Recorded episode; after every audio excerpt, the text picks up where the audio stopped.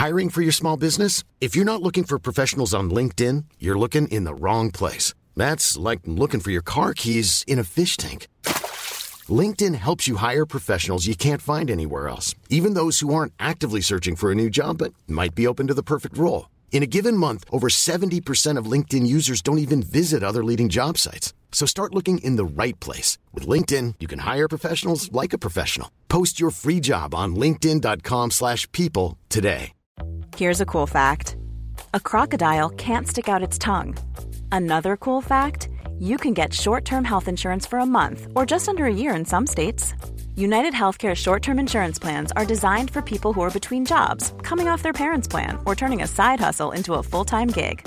Underwritten by Golden Rule Insurance Company, they offer flexible, budget friendly coverage with access to a nationwide network of doctors and hospitals. Get more cool facts about United Healthcare short term plans at uh1.com.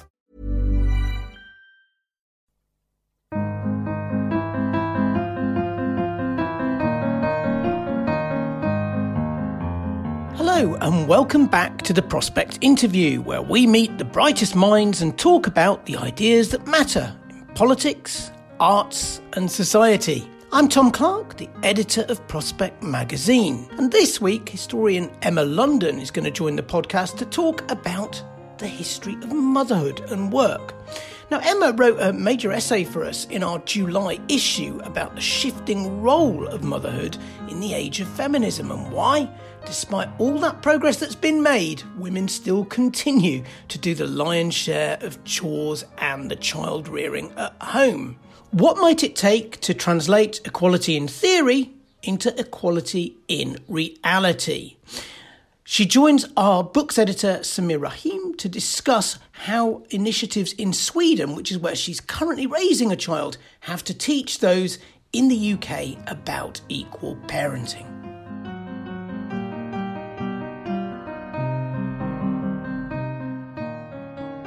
Emma, thanks for joining us on the Prospect interview. Thank you. As most of us know, who does the housework and then who perhaps who looks after the kids is both an intensely personal matter, negotiation between two people usually, but it's also something that has sort of wider societal impacts. And in the piece you, you wrote for us, very very nice piece you wrote for us, you talk a little bit about how the burden still, even in 2020, is falling mainly on women. Could you tell us a bit more about that?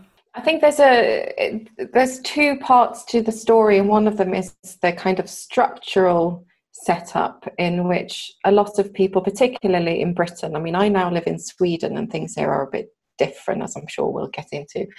But in Britain, there's still a sort of a system set up where women tend to make less money, therefore they are their income means less for the household incomes, therefore, women take more time off when they have children. And that sort of often means that you become the um, person in charge of the household, even in relationships where you haven't, where you've had a much more clear, sort of equal share before. Um, it's also, I think, just a part of motherhood that you actually have to take time off when you've had a baby it's it's impossible not to. And because you're the person who will then pick the baby up whenever the baby needs to be picked up throughout the night the other person might be going to work and therefore needs to sleep. Um, it just you sort of become an expert. And i think this is part of the thing that we we become experts in things we practice a lot. And in early motherhood and early infancy we practice a lot and it's a lot of hands-on work. And that sets many of us onto paths that are perhaps not ideal or what we had expected. Um, so that's so that's a kind of systemic part of it, and the other part is the sort of expectation that women are better at this sort of things. Yeah, it's an interesting point there. So you know the idea that motherhood in the law is is is given more priority, isn't it? In, in the sense that uh, you, you, you get is in, in England. You get more time off. There's an expectation that the mother will have to look after the baby longer. There's uh, the idea, you know, if, if, she's breastfeeding, there's going to be more of a connection between the baby and um, the child. So it's a question, you know, what, to what extent should the law be accommodating of that, as it were, inequality, um, or should it be sort of trying to adjust things so that uh, men become more sort of primary uh, caregivers of, of, of children? Yeah, and I think that's where Sweden and Britain have done very different things. So in Britain, it still felt like this is an individual choice that each parent or each set of parents make for themselves, and each set of parents should be allowed to make these decisions. And it just so happens that quite often it's the woman who kind of gets left behind in sort of workplace uh, situations. Whereas in Sweden, there is an assumption that we will all become better that society will improve if we're all given an opportunity. And that's one of the very few things we can actually do to enable women to um, fulfill their potential in the workplace or to even have a kind of gender equal workforce is to make sure that men stay at home because someone has to stay at home when a baby is very young. There's no other choice really so here in Sweden, the idea is like you make it possible and you kind of encourage people to stay at home. Whereas in in the UK, where I where I was a parent with young children myself, and I had to go on my parental leave in, in Britain, there's still the kind of traditional thinking of, well, it's a short period of time and then we catch up at the end. But that tends not to happen. So I think the legal for me personally, a legal legal impetus to change is very helpful. Um, and it seems to have created quite remarkable change in Sweden over the past 50 years, where it's now so common for, for fathers to take parental leave. I mean, it's more common for them to be on parental leave than for them not to do any. Um, and that's long stretches of time, you know, like a minimum of two to three months. Yeah, and that's really interesting, isn't it? And and we talk a lot. You talk a lot in the piece about motherhood, but there's also a lot about sort of fathers and what they're changing roles. And and looking at the sort of the Swedish example, um, how do you feel that you know fathers in general are reacting to this new world where you know they might be the person who goes to the the baby group. Um, they might be the person in primary sort of caregiver for, for the child. How, how's that dynamic playing out? I think it's interesting because I mean, gender stereotypes abound even in Scandinavia. So um, there are definitely things that some some male parents choose not to do with their children. I, in the um, article I wrote for you, I mentioned this anecdote where a friend of mine sort of didn't hadn't even thought of the fact that his wife took their baby to baby sensory, which is sort of music rhythm classes for very tiny children he didn't he hadn't it never occurred to him that that was for the sake of the baby. He just sort of thought it was a socializing for mothers type of thing. Um, and i think that's still that still is sort of a very common feature. Um, i think also um, I have friends who are actors who've therefore had quite a lot of time on their hands when their children have been young and they've, you know, in London and they found that they are the only male parent in a group of 25 parents who take their children to a specific class. So it you can be quite, feel quite shy and um, visible in many of those kind of parental situations where where mothers just sort of you know there's if there's 25 mothers you don't you don't really stand out in the crowd but i think for the next maybe 15 years in Britain, there has to be some sort of performative male parenting in order for the playing field to level. And there has to be some, some brave individuals who take their children to all of these very kind of women coded environments um, for them to become less women coded, maybe. Yeah, it's interesting. Just speaking personally, the last few months, because of the lockdown, uh, we've been working from home and we've got a new we've got a baby who's nearly six months old. And just being at home and being able to just help out more and, and, and, and be there working at the same time but just being present it does change your relationship with the with the child. And i found it actually quite um uh quite enjoyable in many ways. Um, and you sort of get to bond with the child in a way that you wouldn't before if you were just coming home at work at six o'clock and seeing them for the hour when they're really in a very, very bad mood, uh, rather than um, seeing them all through the day. So it can, it can be a sort of positive, good positive change for uh, for men as well, can't it? No, definitely. And I, I feel like so my I have an uncle whose children were born in 1971 and 1973, and he was on parental leave. He's an electrician, so you know, not not a female coded line of work at all.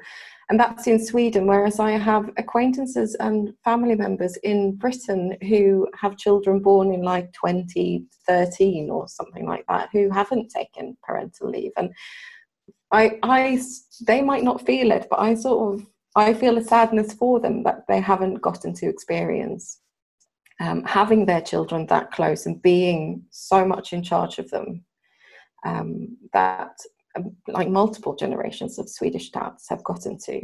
I think it's it's it's definitely bond developing at an early stage, and I think it definitely helps um, gender equality within a relationship that both parents are aware of of the enormous slog and um, toil of parenting young children. Yeah, and as you were saying earlier, you know, just taking someone out of um, the workplace for, for for a year or two um, as they're looking after the child, it does, it will inevitably affect somebody's career, won't it? But if you have a situation where both men and women are doing it, and it, mm. then when you go back to work, it's just a normal thing to for a man or woman to have been taking parental leave, and therefore that will hopefully change things as well, wouldn't it? Yeah, and there's an assumption here that, you know, in Britain, you get hired as a woman in a particular age bracket with a sort of apprehension that you might go on parental leave. In Sweden, it's just sort of assumed that most people will at some point need to go on parental leave if they're within that age bracket. Um, so that definitely makes a kind of cultural difference that there's no, the, the apprehension doesn't really exist, not because of the gender at least. Um, and I think it's also i mean it is an opportunity to get people into the workforce as well that you take more people out of it so you create vacancies for for temporary positions to fill maternity leave for example. Um, it, but it is still clear here as it is in britain that there's a there's a very male bonus to parenting. Men do better in their careers research shows when they've become parents. They are perceived as being more stable in the workforce and they're trustworthy and reliable in a way that that non non parents aren't. And women who become parents are clearly seen as the opposite. They're unstable and and unflexible um, and don't have their priorities straight. So there's there's quite a lot of work to do on many different levels here to kind of shape shape the, the discussions around equal parenting in both the home and the workforce.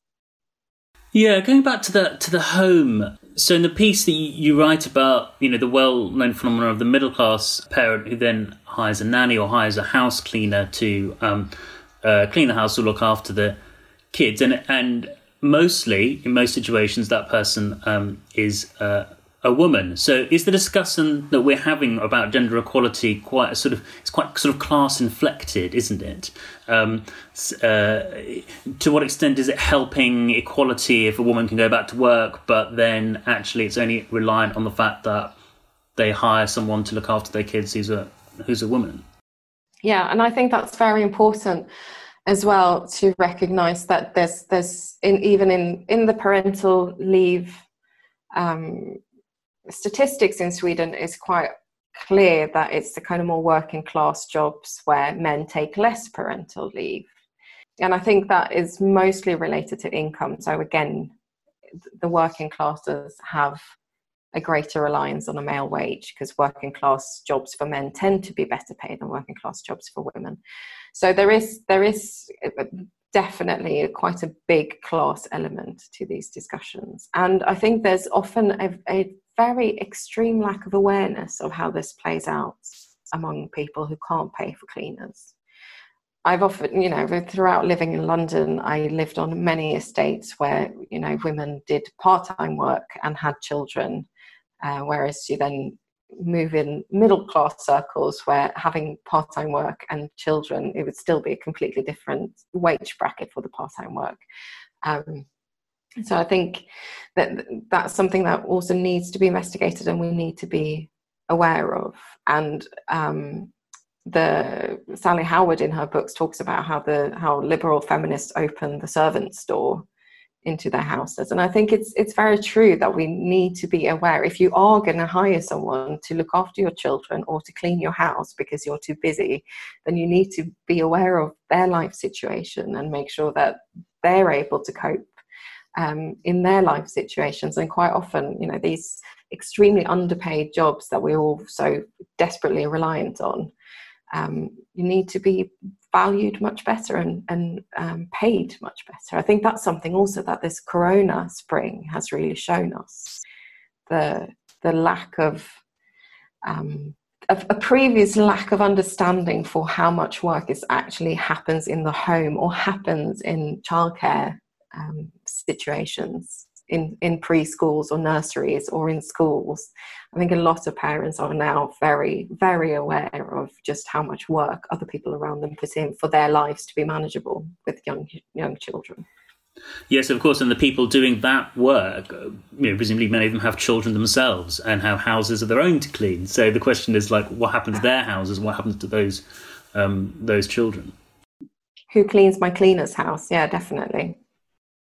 Uh, it's interesting we're talking about how the virus has affected all this because there have been sort of anecdotal reports um, about um, certainly in academia that you know fewer women pitching um, articles, having less time to uh, do the kind of work that they need to they need to do. So in a way, um, it's brought home how much work there is to be done, but it still seems like disproportionately falling on uh, falling on women as the as the people having to do that do that work. Yes, and I, that seems very clear and also quite strange. I have I've noticed that sort of tendency on um, in my own sort of social group of people who I see mostly on Instagram during lockdown, but where it seems to be mum takes care of the schooling dad while dad is at work in the upstairs bedroom, and then you know mum doesn't really get to do her work at all, or she does it at night when everyone else is asleep. And I think it's quite interesting. It's, I mean, I'm sure that there will be quite a lot of research into just what happened.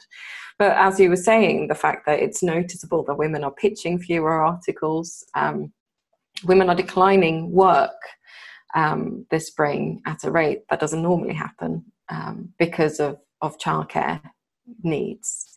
Um, I have a I I'm in a very different situation. I mean, I'm in Sweden, so there hasn't been a lockdown. My children have been to nursery um, as often as they've been well.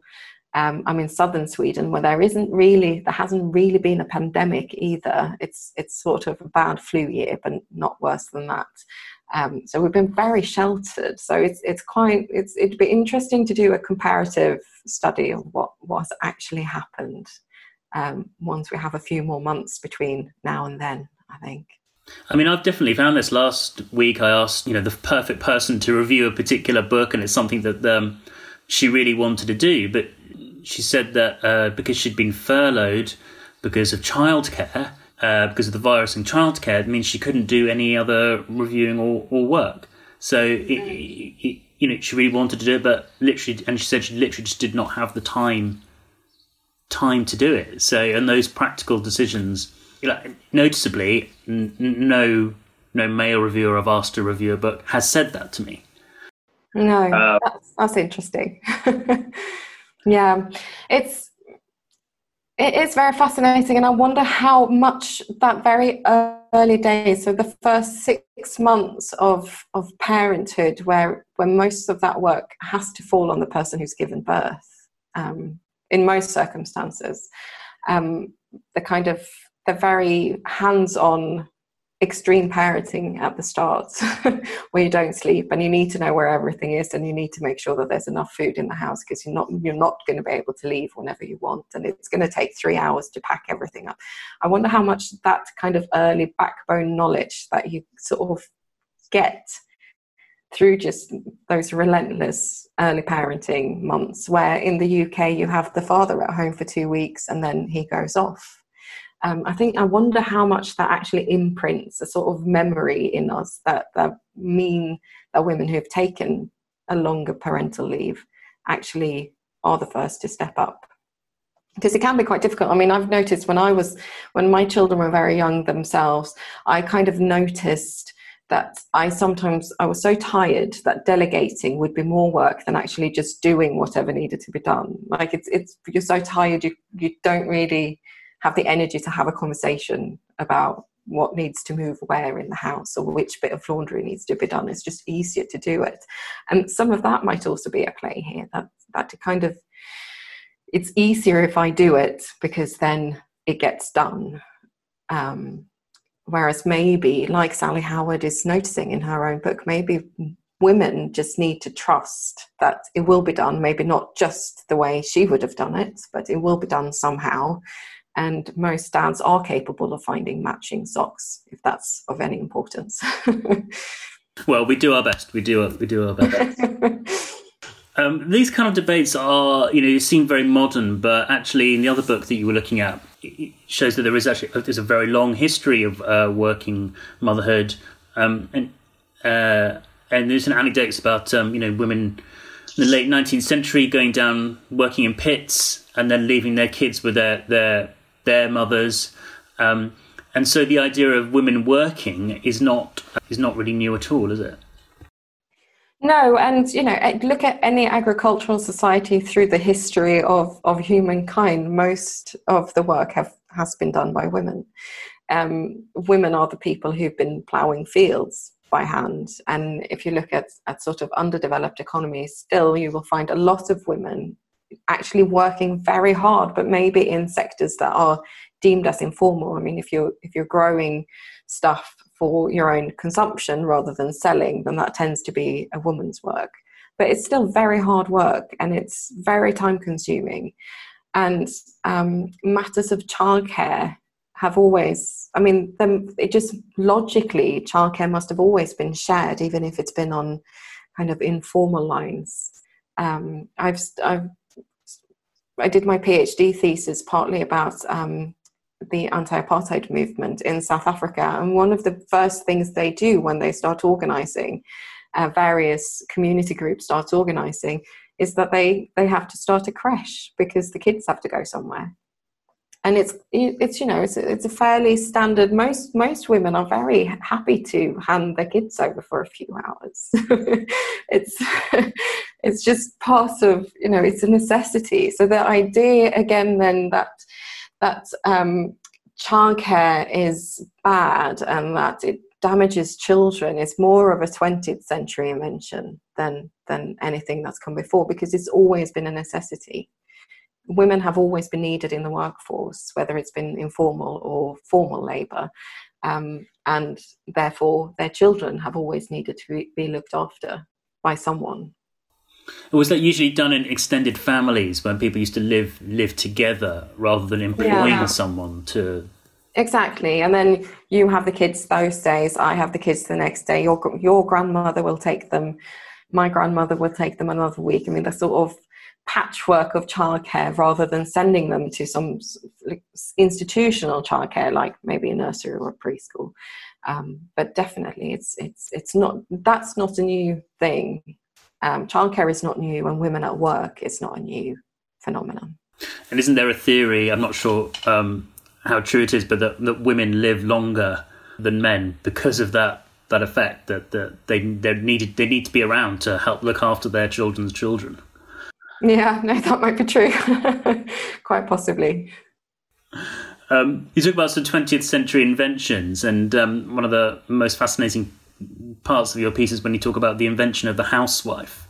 Yeah. The idea that the woman is at, is at home looking after everything, the household, is actually quite a historically specific point, isn't it? Uh, tell us a bit more about that.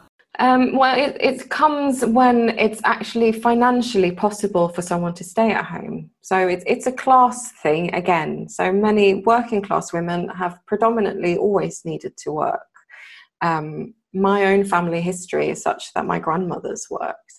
Um, and that's not been unusual, but, but in the early 20th century, as particularly maybe after the Second World War, when the economy is, is in the in the West is kind of booming again, there is partly it's partly aspiration partly respectability and partly actually financially possible to create this kind of role and the ideal version of a woman as a housewife um, really playing on all the mothering stereotypes. So this is someone who takes care of not just the children, but the home, the husband, community relationships, and everything around it. And it becomes a very powerful image um, that very many women buy into in a very, very thorough fashion and aspire to become housewives. In um, it, housewives are also very important for the early welfare state because they do a lot of the work that the early welfare state can't do. So in Sweden, for example, there isn't any childcare, um, state sanctioned childcare really until the late 60s. But so women are needed to kind of prop, prop up the, the welfare state by doing childcare um, for free basically. And as a result they get lower pensions and uh, and everything else that goes with it. These days is different. These days the swedish welfare state um, is very keen on childcare as a partly as a way of keeping women in employment which means that they have a taxable income you can't tax a housewife because she has no income so um, but it is a specific the housewife is specific to a place and a time um, and there are several kind of links into it. And I think respectability, the fact that this is an aspirational thing for the kind of upper working classes to be able to afford for the woman to stay at home, I think is it's it's important to remember, and part of why it becomes such a powerful um, and influential period because it was a very short. It's like a decade and a half, but it's something that we still wrestle with. Here's a cool fact a crocodile can't stick out its tongue. Another cool fact you can get short term health insurance for a month or just under a year in some states. United Healthcare short term insurance plans are designed for people who are between jobs, coming off their parents' plan, or turning a side hustle into a full time gig. Underwritten by Golden Rule Insurance Company, they offer flexible, budget friendly coverage with access to a nationwide network of doctors and hospitals. Get more cool facts about United Healthcare short term plans at uh1.com. Jewelry isn't a gift you give just once, it's a way to remind your loved one of a beautiful moment every time they see it. Blue Nile can help you find the gift that says how you feel and says it beautifully with expert guidance and a wide assortment of jewelry of the highest quality at the best price. Go to BlueNile.com and experience the convenience of shopping Blue Nile, the original online jeweler since 1999. That's BlueNile.com to find the perfect jewelry gift for any occasion. BlueNile.com. Hiring for your small business? If you're not looking for professionals on LinkedIn, you're looking in the wrong place. That's like looking for your car keys in a fish tank.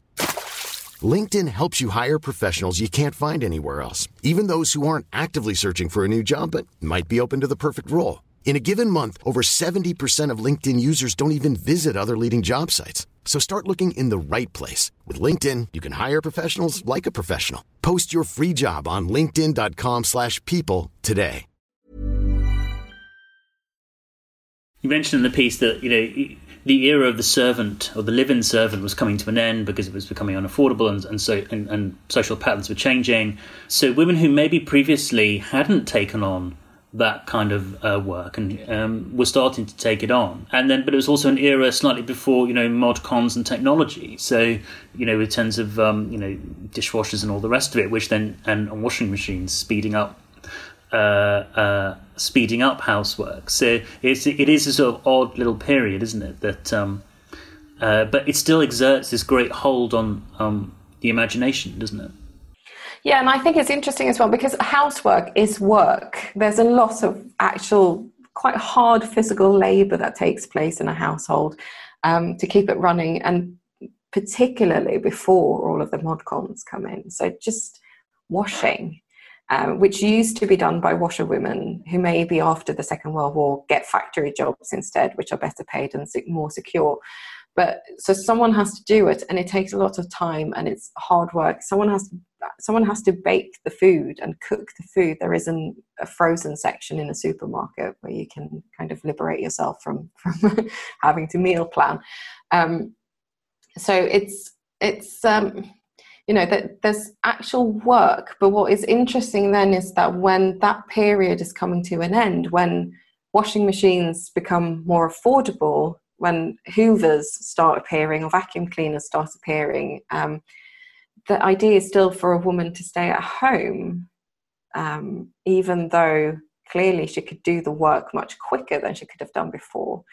So, and that I think is when we move into the kind of um, the kind of ideal woman that we saw maybe even recreated in Mad Men a few years ago. The kind of very, very good looking, very groomed, uh, perfect fingernails and lipstick kind of housewife um, who might even have some help cleaning the house, but she still has to kind of perform this ideal womanhood.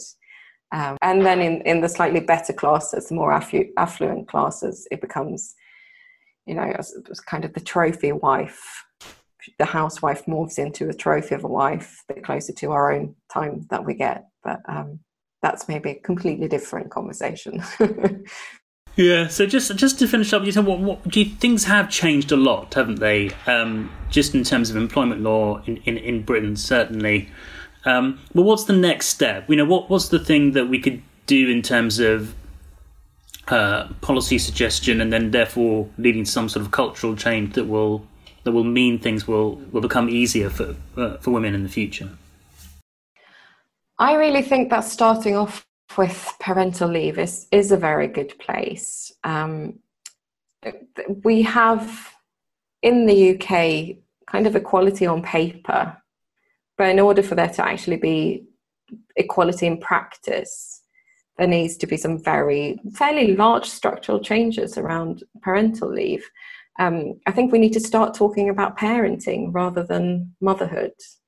Um, and maybe there's a performative aspect to using kind of gender neutral uh, nouns for it but i think it's you know it's it's something that all individuals regardless of their gender should be able to do um, and i think understanding that some of these large changes are actually needed in order for for for parenting in practice to become as equal and the workplace to become as equal as possible is needed. So, quite drastic changes still. Kind of changing laws don't tend to change cultures very well or very easily. I think there needs to be economic investments and um, a thorough investigation into just what makes a difference and in, say, compare Sweden and Britain again, Sweden's parental leave is very generous, but it's paid for through social security. So it's not paid by an individual company. Um, and that might be something that needs we have we make greater social security contributions in sweden but we also get quite a lot of it back through um, having you know more generous parental leave for example so there, there ought to be, I, I'm not entirely sure who, which party in the UK would like to take this and run with this. Um, the very early um, Labour government under Tony Blair, is, you know, had great many changes and reforms that really enabled women in the workforce, but so many of them have been rolled back.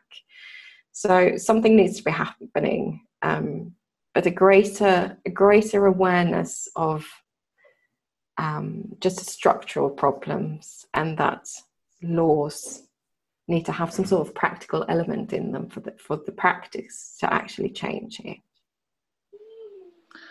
Thank you so much, Emma. I can hear actually next door the baby's woken up, so I think I need to go and um, see if she needs some help. Um, but thank you so much. That's been really great. Thank you.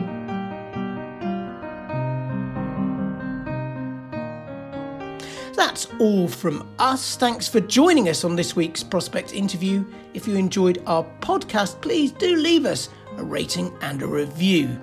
Rebecca Liu's our producer. Goodbye, stay safe, and we'll see you next week.